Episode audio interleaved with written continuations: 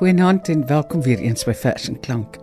Ons het so tyd gelede 'n paar ehm um, vroeë verse, baie vroeë verse voorgeles en die luisteraars of baie van die luisteraars het vreeslik positief daarop gereageer en geskryf asseblief asseblief asseblief nog. En ja, ons het nou vanaand het ons nou 'n paar ligte verse, sou ek dit noem, want dit is nie almal haha komiese verse nie. Ek het vir Johan Nel gevra om dit vir ons te kom lees en ons gaan begin met 'n vers wat F.W. Reitz geskryf het. Nou F.W. Reitz het gelewe in 1844 tot 1934. En hierdie vers is baie bekend, dink ek. Ehm um, en dit is tog vir my snaaks. Klaas geswind en sy perd. As jy miskien nog met jou maat bo in die dorp sit lag en praat, vergeet jy jy moet huis toe gaan. Anders sal Elsie vir jou slaan. Sy sit al by die vuur en brom, ek kry hom soos hy huis toe kom. Jammer dat mans so selde hoor as hul vrouens vir hul knoor. Dit is maar so. Hou kom maar praat, ons luister tog nie na hul raad. Dat dit so is, het Klaas geswind een donker nag ook uitgevind. Hy het lelik in die knip geraak toe hy terugry van die braak. Het Klaas geluister na sy vrou, dan het dit hom nog nooit berou. Geen dag gaan om of sy vertel hom: "Maar Klaas, jy's tog altyd skelm. Nog nooit is jy van huis gewees of jy gedraag jou nesse bees. En loop Klaas dit is met jou mee, dan gaan dit woes met julle twee." Een aand, in plaas van huis toe gaan, bly Klaas nog in die dorp en staan. Nou, Ari, moet jy my trakteer. Kom kerels, gooi maar nog 'n keer. Hulle gee oom Klaas ook nog 'n dop. Toe was hy net mooi hoenderkop. Nou skeel dit niks, al word dit nag. Hy bly maar daar gesels en lag. As Klaasie eers begin te slinger, kan jy glo, hy sal maar linger. Plesier is nes 'n jong komkommer. As jy hom pluk, verlep hy sommer of net 'n skulpad in sy dop in. Soos hy hom vat, dan trek hy kop in. As Klaas vanaand sy huis wil haal, dan word dit tyd om op te saal. So klim hy kol maar saggies op en druk sy hoed vas op sy kop. 'n Flikse merrie was ou kol, al was hy 'n bietjie hol. Eers fluit die ou, want hy was bang, die 99ste gesang. Dan kyk hy weer 'n slaggie om of daar miskien geen spook aankom. Voor hy vanaand sy huis kan kry, moet hy die kerkhof nog verby. Die drank is tog 'n snaakse goed. Hy gee die bangste kerel moed. Steek hom maar net 'n dop of 3, dan stuit hy vir geen duiwel nie. Maar Klaas het daarom naar gelyk toe hy daar in die kerkhof kyk. Sy bloed het wonderlik gekook toe hy gewaar hoe dit daar spook. Daar speel die duiwel op 'n tromp vir 40 spooke in 'n klomp. Hou dans daar rond dat dit so gons, geen ouderwetse kotljons. Maar eers Alexander Klipsalmanner trap hulle algar met malkanner. Toe was dit weer die honde krap totdat die sweet so van hul tap. Die goed was byna poedelkaal en kyk die vrouens was te skraal. Maar een daarvan, 'n bietjie dikker, maak so uitgehaalde flikker dat Klaas plaas van sy bek te hou skree: "Ari, dit was fliks van jou." Soos hy dit sê, toe moet hy ja. Die heel boel sit hom agterna. Kol loop nou dat die stof so staan, anders as Klaas vanaand gedaan. Kom jy maar net die drif verby, dan dalkies raak jou baas nog vry. 'n Spook is net 'n bokkepater, hy loop nie sommer in die water. Toe kol, die duiwel sny jou spoor. Hier lê die drif. Hier, sy's daar oor. Haar stert het al glad uitgeruk. Maar Klaas is los, dis sy geluk. Vir die wat lus het om te draai, wil ek maar net een woordjie raai. Gedenk aan Klaas gesoond sy perd en vra jouself, waar is haar stert?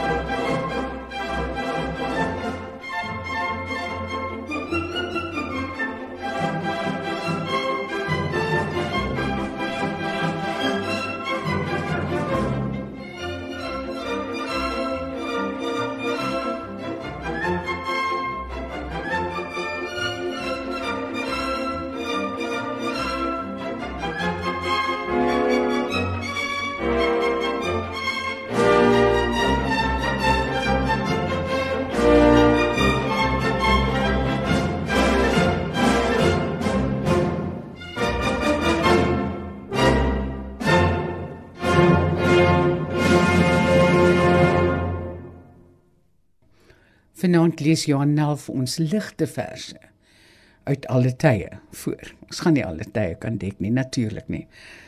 Ons het net nie genoeg tyd daarvoor nie. Kom ons luister nou na 'n vers van Pikkedel met die titel Op Hartbeesfontein. Was jy ooit by 'n sheepskin dans? Byvoorbeeld daar by Oostefans van Hartbeesfontein? Want ek sal jou 'n grap vertel van 'n verbroude apespel op Hartbeesfontein. Joris Vlek en ek in Rooiwaldek span boggie in een aand en trek na Hartbeesfontein. Al was ons al gar lekker nat, die entjie ry ons fluit fluit plat na Hartbeesfontein. Nant om Stefans, nant tante, nant. Hoe gaat dit nog met jou vanaand op Hartbeesfontein? Nee, nee, vis goed, maar kom dan in. Ons gaan ons met die dans begin op Hartbeesfontein. Vita my kind, skinkie koffie gou. Windvol, sal jy jou bek daar hou op Hartbeesfontein? Rooi Waldek wenk vir my in jors en saggie stukke op sy bors op Hartbeesfontein.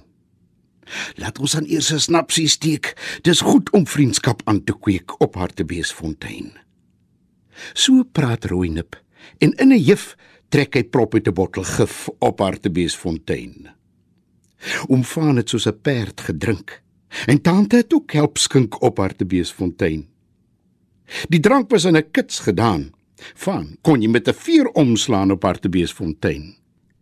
Dis bruilof aand by Oostefans en ieder man wat soek sy kans op Hartbeesfontein om takkarnoontjies om te praat, hul denk van niks as kattekwaad op Hartbeesfontein. Oom Frans se Vita het getrou met Dolfie, seun van Dani Lou op Hartbeesfontein. 'n Bietjie vet maar rats was sy, verduiwels mooi ook nog daarby op Hartbeesfontein. Die muurswoopvloer was glad geskuur, 'n vet kers brand daar teen die muur op Hartbeesfontein. Klein chart se chart speel dat dit gons, wals, riel, saties en koteljons op Hartbeesfontein. Ons dans toe dat die stof so staan. Roeinep loop los voor in die baan op Hartbeesfontein. Een ding was daarom openbaar. Vita en hy boer by mekaar op Hartbeesfontein. Dolfie sit in 'n hoek en kook. Hy het sy hart vol hart gestook op Hartbeesfontein. Sy bruid hang op Roeinep sy lyf. Dit was vir hom geen tyd verdryf op Hartbeesfontein. Dis 'n getrappende remoer. Die fyn stof staan op van die vloer op Hartbeesfontein. Die boere staan 3 diep op sy. Dit was 'n muisnes glo vir my op Hartbeesfontein. Die kerskas kraak onder klein chart, maar hy speel voort ewe bedaard op Hartbeesfontein. Al tap sweetdruppels langs hom af, hy hou aan op 'n honderdraf op Hartbeesfontein. 'n Waar wil hier 'n koeskoes daar, omslinger die meisies hot en haar op Hartbeesfontein. So nou en dan verdwyn twee stuk, elk meen om vars lug in te sluk op Hartbeesfontein. Rooi nip was in sy element. Hy dink nie oor sy testament op Hartbeesfontein. 'n Trippel dan 'n Kaapse draai rondom Talie haar rok die waai op Hartbeesfontein. "Skus vir die polka," sê Rooinip. Hy sê vir Vita dat dit wip op Hartbeesfontein. Op hoogtepunt van die geraas word vetkers skielik uitgeblaas op Hartbeesfontein. Die nooi en skree, die tyd is ryp om in die donker kat te knyp op Hartbeesfontein. Ek hoor maar net vir Dolfie skreeu: "Steek op die kerskwaai jongens, gou op Hartbeesfontein." Lig in die duisternis. Maar ag, dit het ons nimmer geverwag op Hartbeesfontein. Rooinip omhels vir Vita knap. Hulle soen mekaar dat dit so klap op Hartbeesfontein. Die onweer het toe losgebars. Dis tyd vir ons om weg te mars van Hartbeesfontein. Drie maal was Rooine platgeslaan, drie maal het hy weer opgestaan by Hartbeesfontein. Ek vlieg deur uit. Rooine loop voor, want Dolfie wou ons albei moer op Hartbeesfontein. Vaan wou ons met 'n sanna skiet, maar drank die skut om soos 'n riet op Hartbeesfontein. Jors skuif na die stal sy kant. Hy sien daar's onrus in die land op Hartbeesfontein. Toe ons vooruitbreek, regtig man, daar staan die boggie ingespan op Hartbeesfontein. Smeer terpentyn onder sy stert. Nee, chart, dis nie die moeite werd op Hartbeesfontein. Om dit te doen, moet jy my gryp en dit leg nie in jou broekspyp op Hartbeesfontein. Al kon Rooinop verbrand groot praat. Hy hou sy lyf bepaald kordaat op Hartbeesfontein. Die dag het hy al kaf geslaan en deur die spul sy weg gebaan op Hartbeesfontein. Jor skree net: "Kerels, hou nou vas. Die duiwel sit op ons kwas op Hartbeesfontein." Die rieme waai. Hy gryp die lat. Hy slaan die ponies waternat op Hartbeesfontein.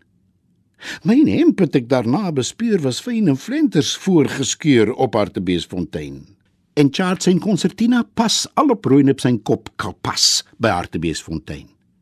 Voor jy kon sê knipmes was ons ver weg van die takkar gegons op Hartbeesfontein. Toe môre kom toe ry ons ver. En van die dag af bly ons ver van Hartbeesfontein. Thank you.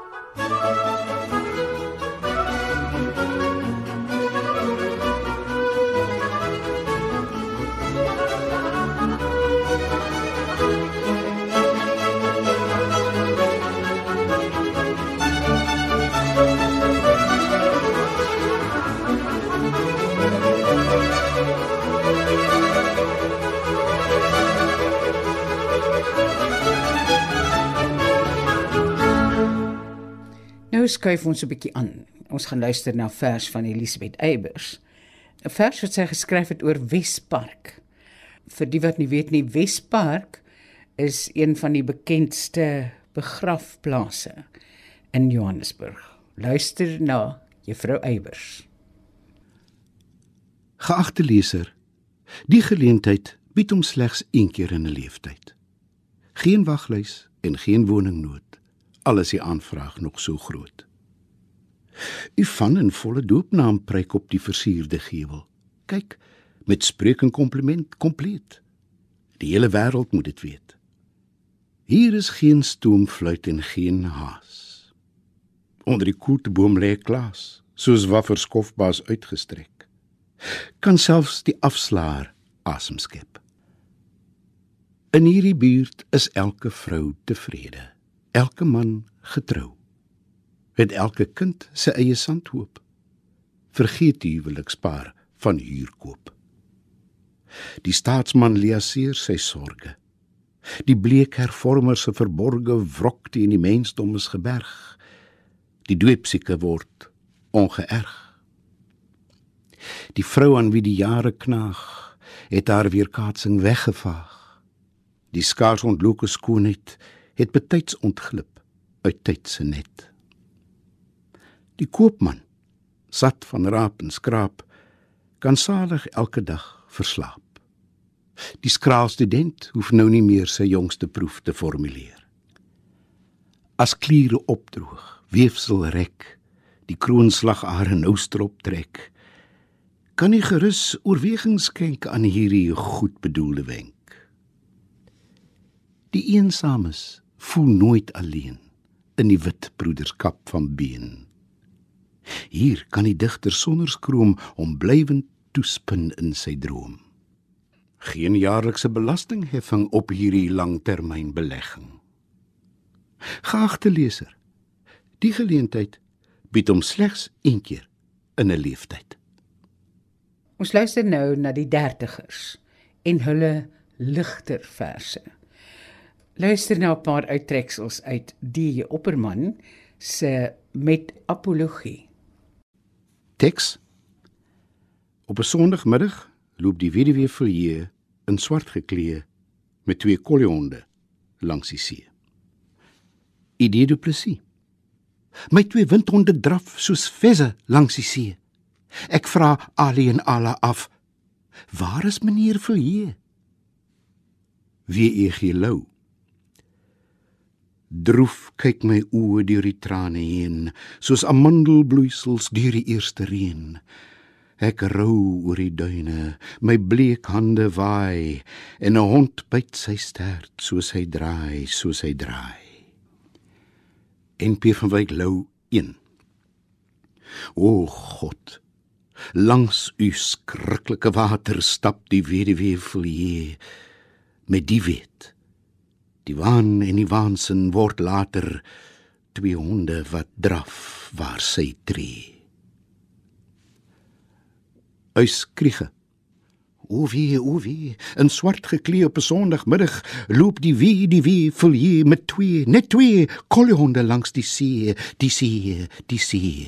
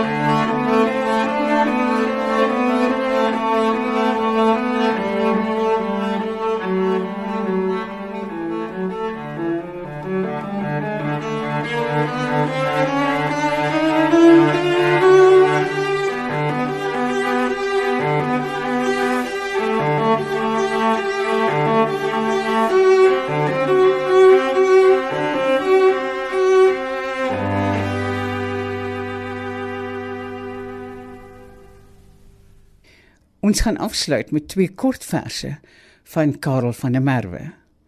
Johan Nel gaan eerstens vir ons lees Wie sou Wie sou ooit kon dink dat ek so hinke pink wik en hink weeg en wink om 'n aksenavelwoord te vind? en dan Orite. Dis oorie te mooi as die blou valkie doodstil teen die blou lug hang voor hy afduik om sy vetmaak prooi laag in die rooi bosstruik te vang.